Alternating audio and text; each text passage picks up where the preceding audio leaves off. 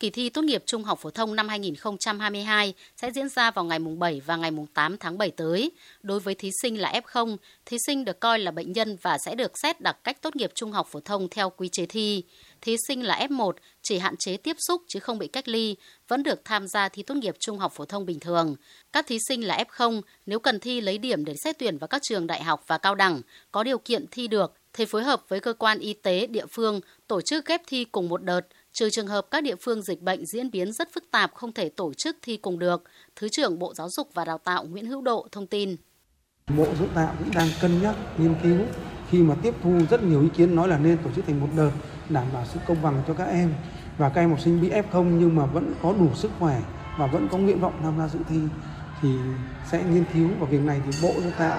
sẽ phải làm việc với Bộ Y tế để thống nhất xây dựng cái phương án để mà đảm bảo tổ chức an toàn nhất cho cả giáo viên tham gia coi thi cũng như là cả các em thí sinh đảm bảo quyền lợi của các em tốt nhất.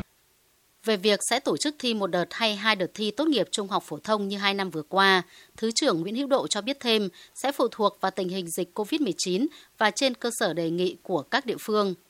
Bộ Giáo tạo cũng đã đưa ra cái phương án là trong trường hợp rất đặc biệt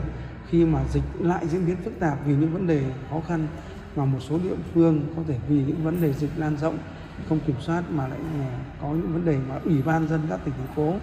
mà có văn bản đề xuất là cho phép được tổ chức thi một cái đợt nào đó thì chúng tôi sẽ nghiên cứu để có thể quyết định tổ chức thêm những đợt mà phù hợp với cái yêu cầu tình hình dịch cũng như là đề xuất các địa phương.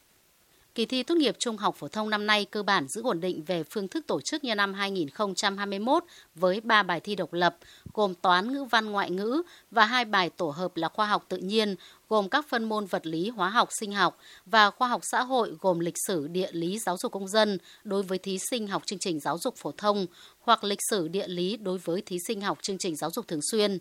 Nội dung thi nằm trong chương trình trung học phổ thông, chủ yếu là lớp 12. Về hình thức thi, trừ môn ngữ văn thi tự luận, đề thi các môn còn lại là trắc nghiệm khách quan.